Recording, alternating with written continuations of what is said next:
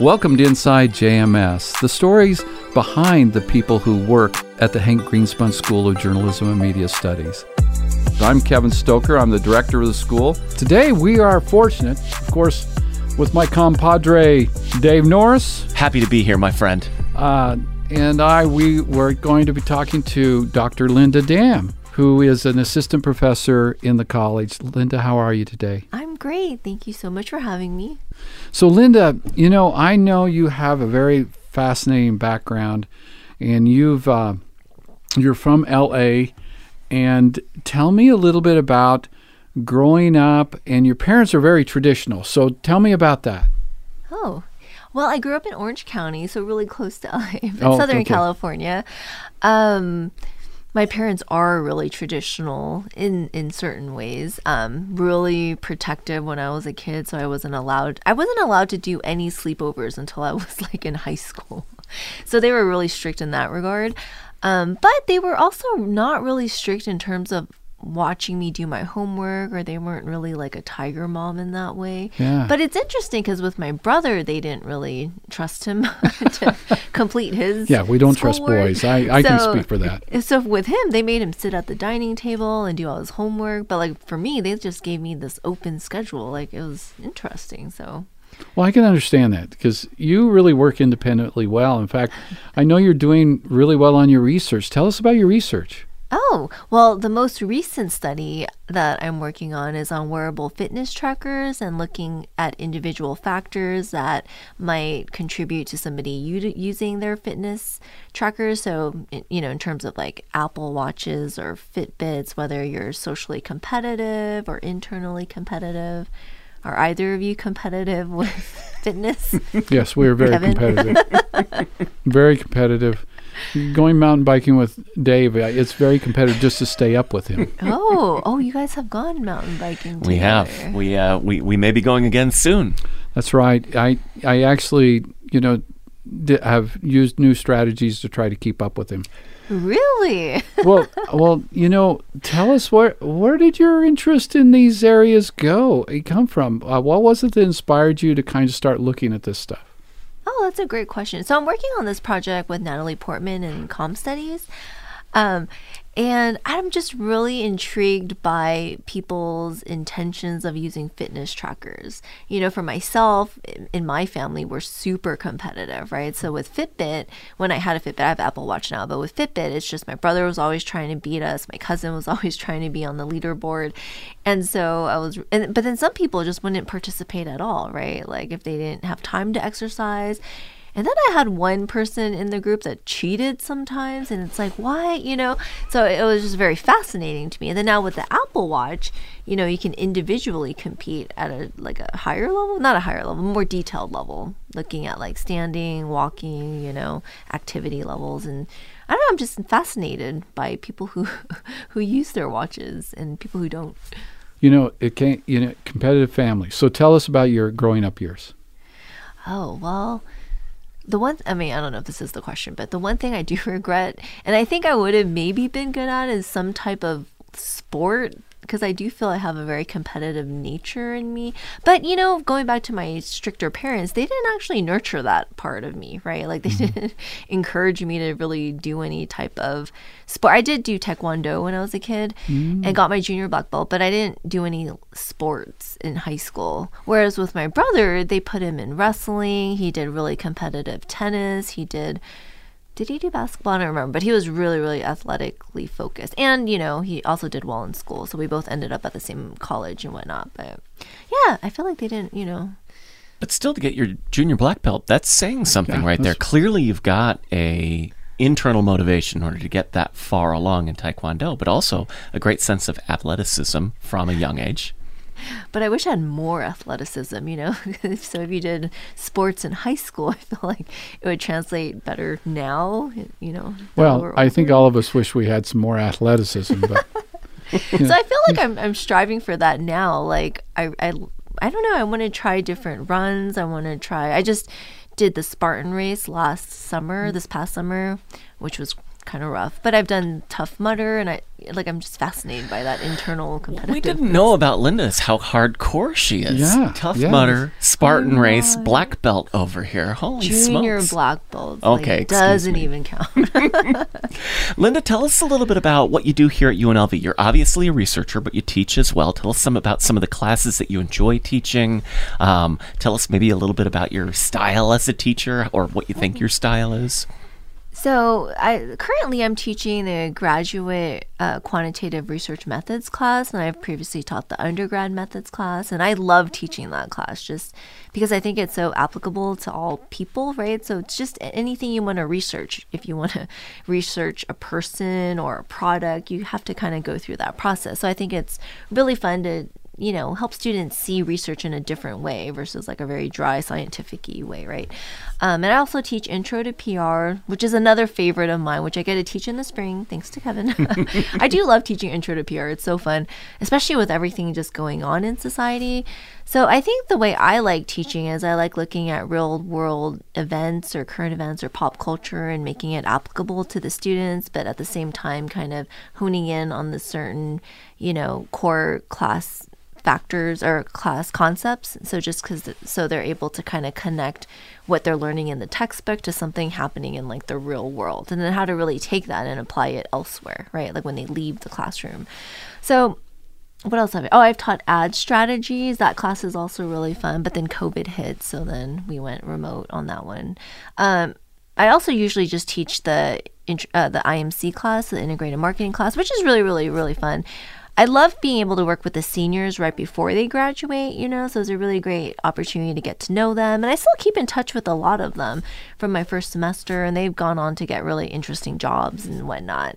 So I do love teaching the IM- IMC class because I get them right before they graduate. Yeah, and then getting to see kind of, all right, how do you take this experience that you've had throughout your undergraduate career and transition into the professional workforce? I mean, a very gratifying feeling, if nothing else. It is seeing them take all these concepts they've theoretically learned and then just making it more applicable and having something tangible to take away with them when they go on to the workforce. So you grow up in Orange County, and yet you end up getting your PhD at Connecticut, right? Yes. So how did that happen? So I've lived all my life in in Orange County. I mean, like one year in Denver, one year in Pennsylvania when I was little. But I thought it would be great to kind of get out of Orange County, right, and not stay in that bubble. And I didn't really have the college experience. I went to UC Irvine, so it was a commuter campus, and then I went to Cal State Fullerton, another commuter campus, which were both great institutions. But I thought this is the moment I should really leave the state, you know, and really do something completely different. So then I chose the furthest place possible. And I always tell my students this UConn really got me with their marketing because they stated that they're central to Boston and New York City. And I was really sold on that. And in reality, they're in the middle of nowhere, like extremely rural. you know, like you're kind of central, but Technically, you're Yeah. central. But like technically, but you're really like you know like where the cows are behind the ice cream store that they have, like really rural. But I loved my experiences there, and I think it you know it really helped me grow as a person, right? Because I never left California. I was in you know I knew all the same people and whatnot, and this really tested my character. Because again, I remember my parents never let me go to any sleepovers or camps or anything, so I was extremely homesick, and it really you know, challenged me in so many ways to grow. Well, uh, here's what I would love to know. I mean, you, the way that you grew up clearly, you know, influenced eventually wanting to leave that bubble that you were in. But talk to us maybe about is there some sort of formative experience or maybe a memory, something like that, that you think, you know, this really helped shape who I am, Dr. Linda Dam, today? Oh. I mean, I think it would probably be my experience at UConn, just Okay. because I actually got, you know, left and I literally did the came with two suitcases, didn't know anybody at UConn. Like I didn't know anyone. I didn't know anyone in the East Coast in general, you know. Um, and so I think that really challenged me because this entire time I've just stayed at in Orange County, you know, like I knew all the same people. I had my support system and my parents were there and whatnot. But in Connecticut, I was really alone you know, and I had to meet all new friends and and the weather. I mean, I'm very sensitive to cold apparently, so that was a struggle and just kind of being out there alone. Um, but it was one of the greatest experiences because I became super independent and I met really great friends there. And I still visit, well, b- right before COVID, but I was visiting like twice a year. Mm-hmm. I was in two of my friends' weddings, like, you know, so I made really good friends. And I'm still really close to my advisor there and other professors. So it was a great program and really a great experience. So, if you kind of look back on life, and I, I, I, know you're a really good teacher. I've always been impressed with that. Oh, thank you. What, what was there a teacher that really inspired you, or you know, a professor or a teacher that really sp- inspired you and left a mark on you? Oh, that's a great question. There, there is. So when I went to Cal State Fullerton to do their master's program, initially I never thought to become a professor. You know, I thought it was too late and whatnot. Um, but I had one professor there, Dr. Laura Triplett, and she's no longer at Cal State Fullerton. But when she was there, she is really the one who paved the way for me to become a professor you know she gave me all these opportunities and the way she teaches is really similar. So i was just really attached to her teaching style just making all these core concepts in class really applicable to yourself and to the outside world. You know you're not just memorizing things. You're memorizing or you're learning it and then how to apply it and then how it's relevant to society.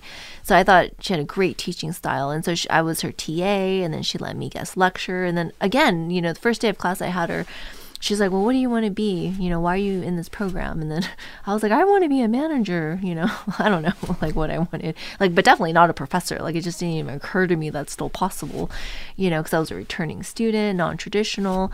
Yeah. And then she let me become her research assistant. And then I learned, you know, like, I got an opportunity to do all of this stuff as a professor before I even decided to be a professor. She gave me my own class, and then, you know, she really just kind of like cultivated. So I, I really that's really. I neat. really wish I was in touch with her though. but yeah. Oh, I understand that. It's it's it's hard once you move on. Right. Sometimes. Now you mentioned that you had taken some time away, right? So what was what was what what were you up to in that time in between oh. when you finished school and went back to school?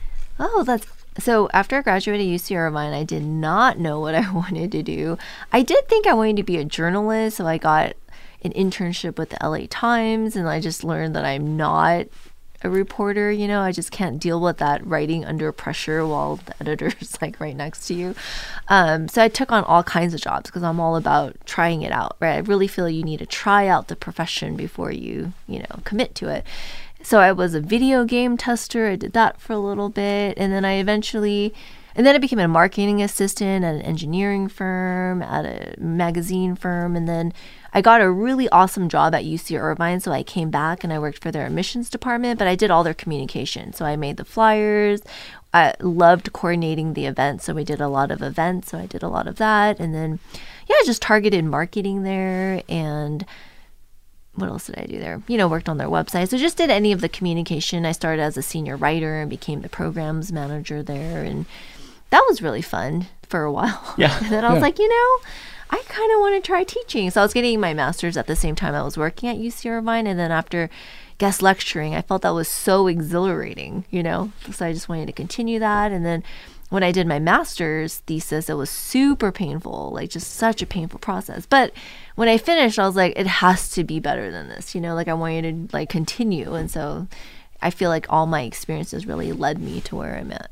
And then you went from Connecticut to Chico Dominguez Hills. Dominguez Hills, that's right. Close. Hills. One of the Cal States. Yeah, yeah. I, I Dominguez Hills, and and you did quite a bit there. You were really busy. I was, yeah. So that was actually a really awesome experience because after Connecticut and being on the East Coast for four years, I was so fortunate to land a position back in Southern California. Like I literally was like 30 miles away from my parents and my family and friends and whatnot.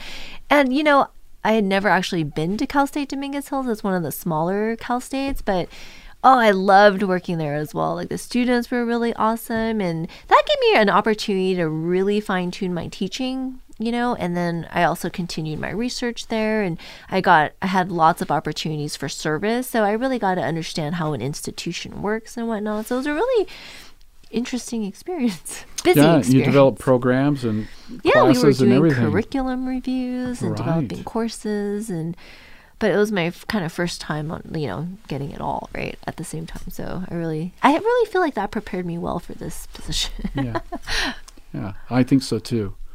So we have, uh, unfortunately, we have to let Dr. Dam go in just a minute because she has to meet a student. But what did we not get a chance to ask you that you think really kind of helps? If it's an incoming student or maybe a faculty member, somebody who's listening to this podcast that wants to get to know you, Dr. Dam, is there anything we didn't ask you that we think that you think would be good to share?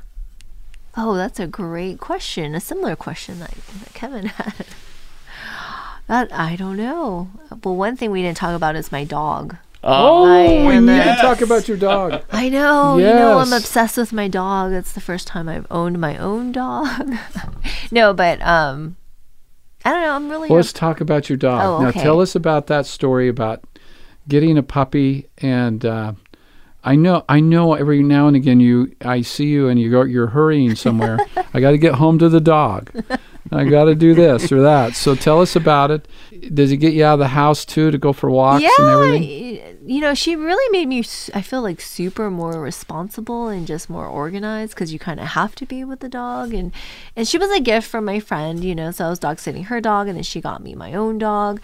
And I never thought I was really a dog person because I grew up with dogs. We had two in our family, but I was never like that attached to them. I guess they were more my brother's dogs.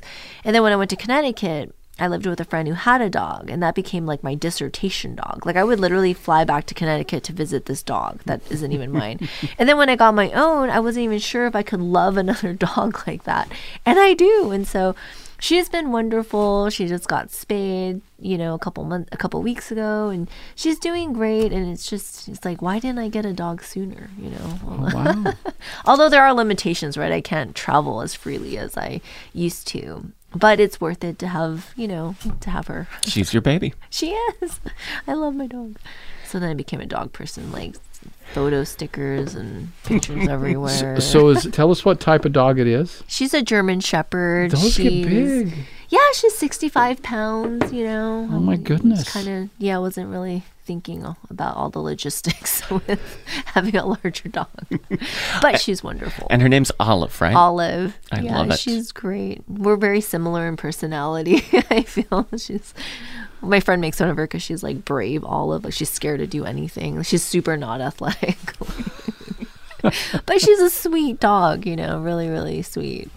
Thank you for taking the time to chat with us today and letting everybody kind of get to know who you are a little bit, Linda. Yeah, thank you so much for inviting me. We've we've enjoyed chatting with you, and uh, wish you great future here, and we're sure glad to have you. Thank you so much.